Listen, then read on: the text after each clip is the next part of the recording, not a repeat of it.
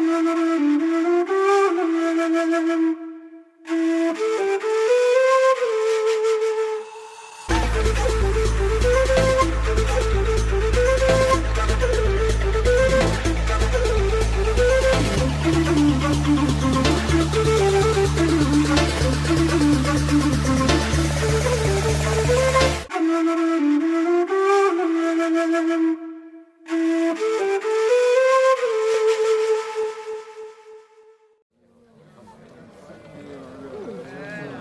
Lima, 28 de julio de 1821. Ah, qué lleno de energía me siento hoy día, Daniel. Es que es sábado y el cuerpo lo sabe. Lo curioso es que me siento muy lleno de energía a pesar de que he tenido una semana pesadísima, con mucho, mucho trabajo, y yo pensaba que hoy solo iba a querer dormir, pero no, aquí estoy. Es que sé bien cuánto has esperado este día. Y que digas, días como este, así de históricos y trascendentes, no hay. Pues imagino que sí. Lima, la capital del Perú, al fin libre e independiente. E ironías del destino, tú ya has estado presente en dos proclamaciones de independencia. Te envidio. Ah, pero la diferencia es que aquí hemos colaborado con el propio texto de San Martín. bueno, circunstancias de la vida. Y bien, cuéntame, cuéntame, ¿qué tal? ¿Cómo fueron las ceremonias en el caluroso norte? Mm, en realidad muy parecidas, tanto la de Lambayeque como la de Trujillo. Ambas fueron hace casi eh, seis meses, a fines de diciembre del año pasado, claro. Recuerdo que en Trujillo el marqués de Torretagle salió con algunos vecinos al balcón del cabildo y dijo algunas palabras. ¿Algunas palabras? ¿Y qué más? Uy, creo que ya no va a ser necesario contarte, ¿ah? Ah, sí, ya estoy viendo, ya estoy viendo. Ahí sale ya San Martín.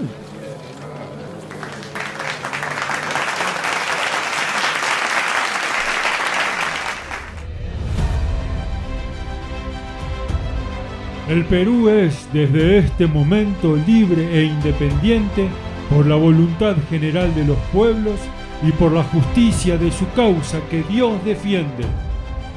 ¡Viva la patria! ¡Viva la libertad! ¡Viva la independencia!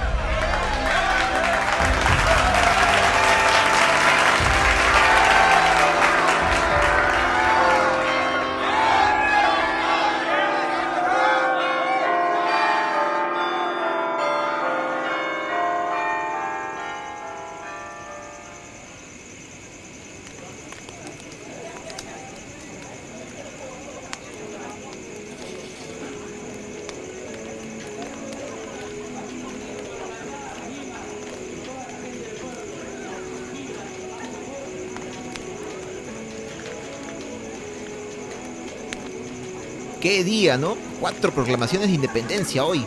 Cuatro proclamaciones, en la Plaza Mayor, en Santa Ana, en la Merced y hasta en la Santa Inquisición. De verdad que a mi padre le encantaría presenciar este momento. y seguro al mío también. Pero bueno, agradezcamos que al menos todavía están sanos en nuestro querido Cusco. Cusco, Cusco. ¿Qué pasó? ¿Qué problema hay con Cusco? ¿O te pegó nostalgia? No, no, ni nostalgia, ni problemas. Aunque pensándolo bien, quizás sí problemas. Es que estoy pensando en el Cusco y mira, las tropas realistas actualmente ocupan medio país. Están en Cusco, en Huamanga, en Arequipa, en Puno, prácticamente están en todo el sur del país. Es como tener dos naciones distintas. Por un lado, el Perú más o menos independiente y por el otro lado todavía continúa este virreinato.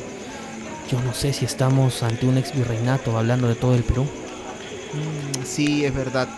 Pero vamos, hombre, no te aflijas. Si San Martín y su ejército ya han proclamado la independencia acá en Lima, seguro encontrarán forma de expulsar a los realistas del sur.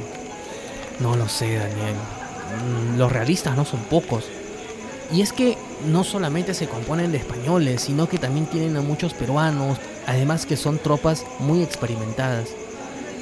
No sé si sean tan fácil sacarlos de ahí. Basta ya. Ya me lo has repetido desde hace más de 15 años, que este día tiene que ser de celebración. Pienses lo que pienses, hoy Lima finalmente es independiente. Pues sí, sí, supongo que tienes razón. La tengo, eso espero. Eh, bueno, bueno, eh, eh, amigo mío, compatriota, digamos salud. Salud, mi amigo, y que vive el Perú. Qué bien se siente decirlo. Salud, salud. Oye, eso le faltó a la proclamación de San Martín, ¿no? Viva la patria, viva la libertad, viva la independencia y un que viva el Perú. Oye, ¿verdad? ¿Cómo no se nos ocurrió cuando estuvimos ayudando a San Martín con su proclama? Mmm, sí. Mejor volvamos a la celebración, porque conociéndote no vayas a querer que reescribamos todo el guion de este episodio. Pero vamos cantando. Y se llama Perú. Oye, qué bonito. P de patria.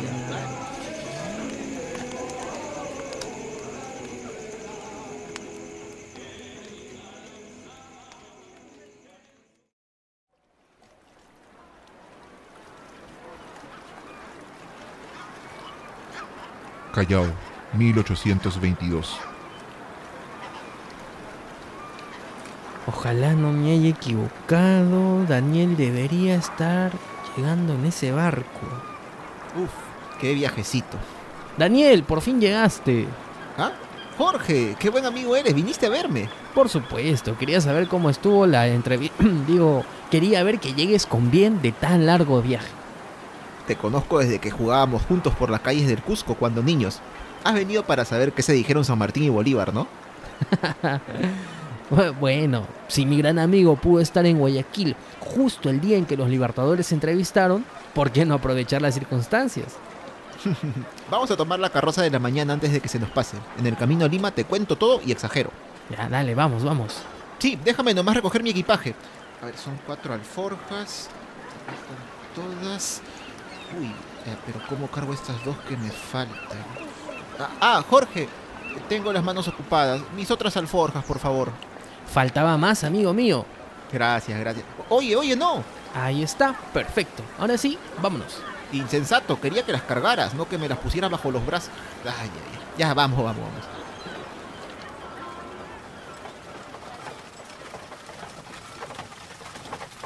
Oiga, apúrese pues, maestro. Media hora y recién estamos por Bellavista. Bueno, primero cuéntame, ¿cómo han estado las cosas por aquí en estos meses? Uf, ha pasado de todo. ¿Sabías que sacaron a Monteagudo? ¿Al ministro Bernardo de Monteagudo? No, ¿cómo así? ¿Cuándo? El 25 de julio. El 25 de julio. No, justo ese día que era tu cumpleaños. Feliz cumpleaños atrasado, por cierto. ¿eh? gracias, gracias. Y mira, justo un día antes también de la entrevista entre San Martín y Bolívar en Guayaquil, que fue el 26 de julio. ¿Quién lo diría? Sí, aunque en parte lo veía venir. La gente odiaba a Monteagudo cada día más, sobre todo los aristócratas y criollos que ahora están del lado de la independencia, y lo odiaban por las medidas que tomó durante los últimos meses.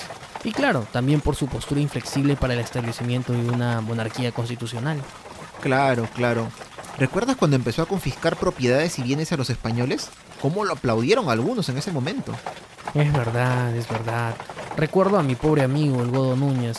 Por fortuna su padre pudo vender todo y embarcarse a España justo unos días antes. Y yo que le dije que confíe en que nadie tocaría las propiedades de su familia. Te diré que a mí sí me pareció una medida muy radical esa de confiscar bienes y propiedades a los españoles. Pero bueno, las revoluciones y los nuevos tiempos traen cambios para bien y para mal, ya lo sabemos. Sí, no, ¿ah? te diría que hasta cierto punto. Pero como que hasta cierto punto. Desde que San Martín está en el poder ha habido bastantes cambios, no puedes negarlo. Y yo mismo soy muy sorprendido. Libertad para los esclavos, por ejemplo. O bueno, al menos libertad de vientre, pero es un gran paso. Y supresión del tributo a los indios. No niego que son dos medidas bastante justas, claro que sí. Y no son las únicas. Por ejemplo, también ha creado la Biblioteca Nacional y la primera escuela normal del Perú. Esas medidas me parecen muy acertadas. Daniel, contigo hemos conversado muchas veces sobre la importancia de la educación para el futuro. Pero en realidad me estoy refiriendo a otras acciones. ¿Así? ¿Como cuáles, por ejemplo?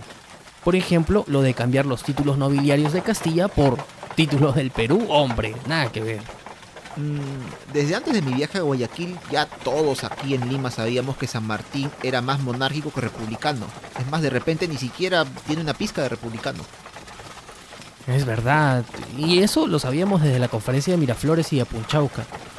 Yo admiro mucho al Libertador, y, y, tú lo sabes bien, pero esa idea de la monarquía constitucional nunca me convenció del todo.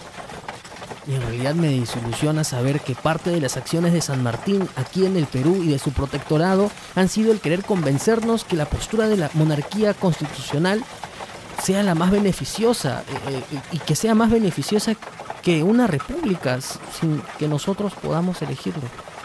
Ah, vamos. Tú mismo has dado en el clavo hace un momento. Punchauca. ¿Recuerdas lo que San Martín conversó con la Serna allí hace un par de años? Estaba dispuesto a ir a Europa a traer un príncipe para coronarlo rey del Perú. Es cierto, es cierto. Bueno, lo que a nosotros nos corresponde es ser vigilantes ante el debate público.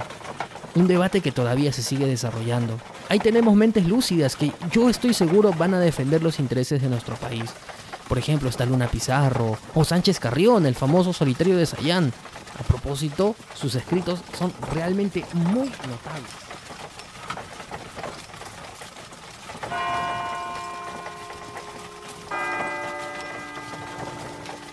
Mm, recién vamos por la iglesia de la Virgen del Carmen de la Legua.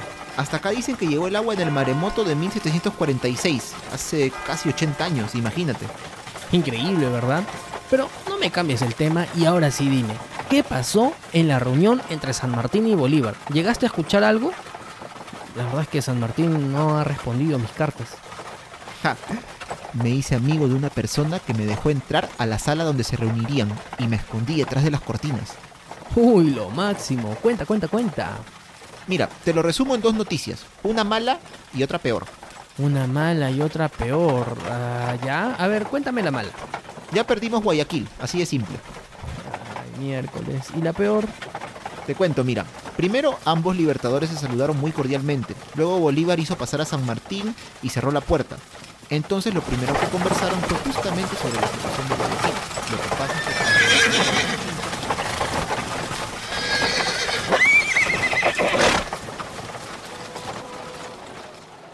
Y al final los dos se despidieron y Bolívar le agradeció a San Martín por haber ido a hablar con él. Luego San Martín indicó que prefería embarcarse de vuelta a Lima lo antes posible, pero Bolívar lo convenció de quedarse al menos esa noche porque había organizado un baile en su honor. Ah, con baile fue la cosa. Por suerte pude volver a escabullirme para no perderme de la fiesta. ¿Qué fiesta? Fiestón. No sé si es real o alucinación mía, pero te juro que hasta me pareció ver a Napoleón bailando hasta abajo. Pues eso no es real, mi querido amigo. Napoleón murió en una isla en medio del Atlántico el año pasado. Mmm, bueno, dicen que mientras más recuerdos locos tengas, mejor estuvo la fiesta, ¿no?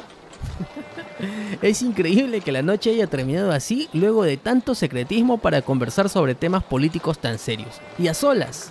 Así es, al parecer no querían que nadie, pero nadie, se entere. ¿Y tú que has estado allí y escuchaste todo, qué crees que va a pasar ahora? Pues, tras lo que se dijo en esa entrevista, creo que lo más probable es que San Martín decida irse del Perú. ¿Y tú qué crees?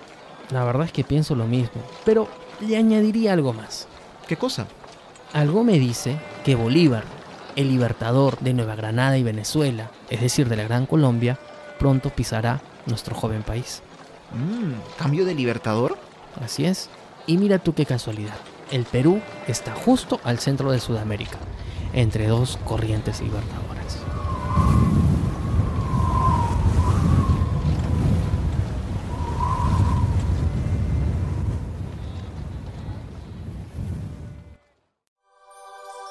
Este podcast es producido por El Taller de la Curiosidad.